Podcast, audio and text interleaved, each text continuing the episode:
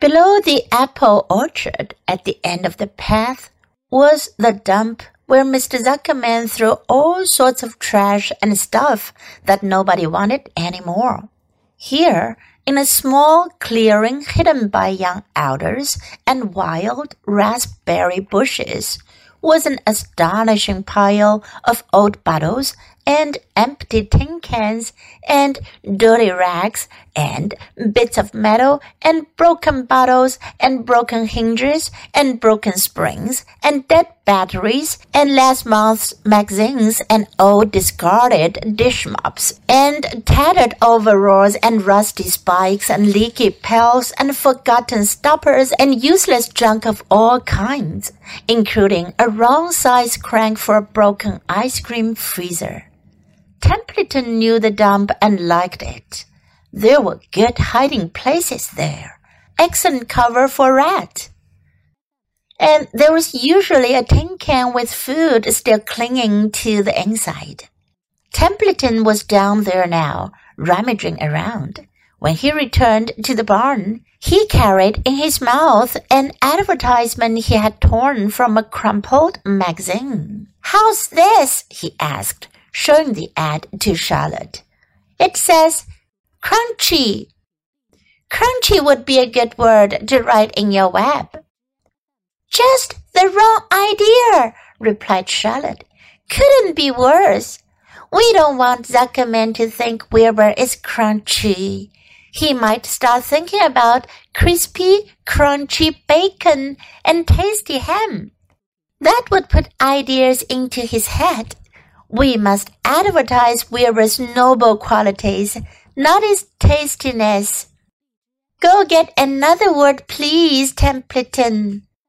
The rat looked disgusted, but he sneaked away to the dump and was back in a while with a strip of cotton cloth. How's this? He asked. It's a label of an old shirt. Charlotte examined the label. It said,pre-shrunk. I'm sorry, Templeton, she said, but pre-shrunk is out of the question. We want Zuckerman to think Wilbur is nicely filled out, not all shrunk up. I'll have to ask you to try again. What do you think I am? A messenger boy? Grumbled the rat.I'm not going to spend all my time chasing down to the dump after advertising material. Just once more, please, said Charlotte. I'll tell you what I'll do, said Templeton. I know where there is a package of soap flakes in the woodshed. It has writing on it. I'll bring you a piece of the package. He climbed the rope that hung on the wall and disappeared through a hole in the ceiling.When he came back, he had a strip of blue and white cardboard in his teeth. There, he said, triumphantly. How's that? Charlotte read the words, with new radiant action. What does it mean? Asked Charlotte, who had never used any soap flakes in her life. How should I know? Said Templeton. You asked for words, and I brought them.I suppose the next thing you'll want me to fetch is a dictionary. Together they studied the soap ad. With new radiant action, repeated Charlotte slowly. Wilbur, she called. Wilbur, who was asleep in the straw, jumped up. Run around, commanded Charlotte. I want to see you in action.To see if you are radiant. Wilbur raced to the end of his yard. Now back again, faster, said Charlotte.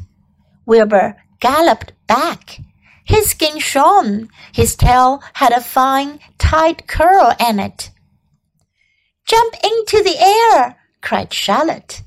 Wilbur jumped as high as he could.Keep your knees straight and touch the ground with your ears, called Charlotte. Wilbur obeyed. Do a backflip with a half twist in it, cried Charlotte. Wilbur went over backwards, writhing and twisting as he went. "Okay, Wilbur," said Charlotte, "you can go back to sleep." "Okay, Templeton, the soap ad will do, I guess.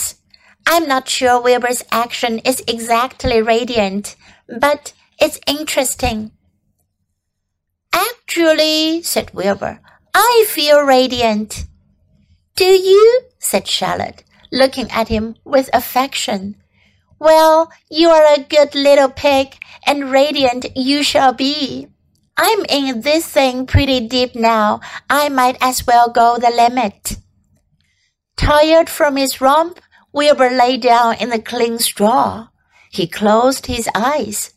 The straw seemed scratchy, not as comfortable as the cow manure, which was always delightfully soft to lie in. So he pushed the straw to one side and stretched out in the manure. Wilbur sighed.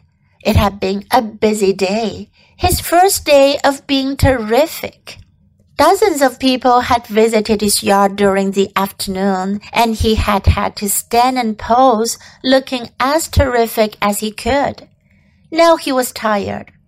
Fern had arrived and seated herself quietly on her stool in the corner.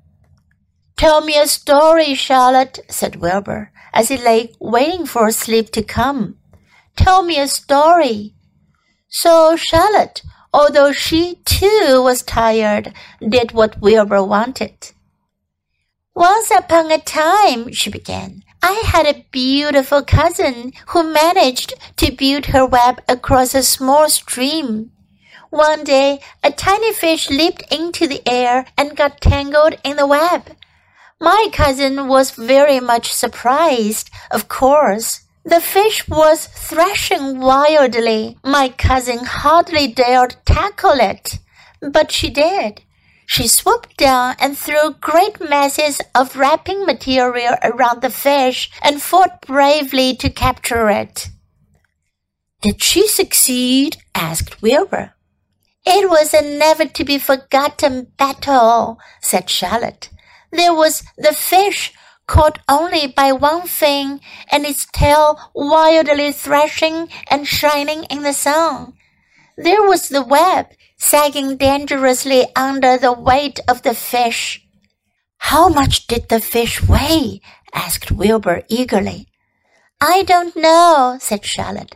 "There was my cousin slipping in, dodging out, beaten mercilessly over the head by the wildly thrashing fish, dancing in, dancing out, throwing her threads and fighting hard. First, she threw a left around the tail. The fish lashed back. Then a left to the tail and a right to the midsection. The fish lashed back. Then she dodged to one side and threw a right, and another right to the fin, then a hard left to the head, while the web swayed and stretched." "Then what happened?" asked Wilbur. "Nothing," said Charlotte. "The fish lost the fight. My cousin wrapped it up so tight it couldn't budge." "Then what happened?" asked Wilbur. "Nothing," said Charlotte. "My cousin kept the fish for a while, and then when she got good and ready, she ate it."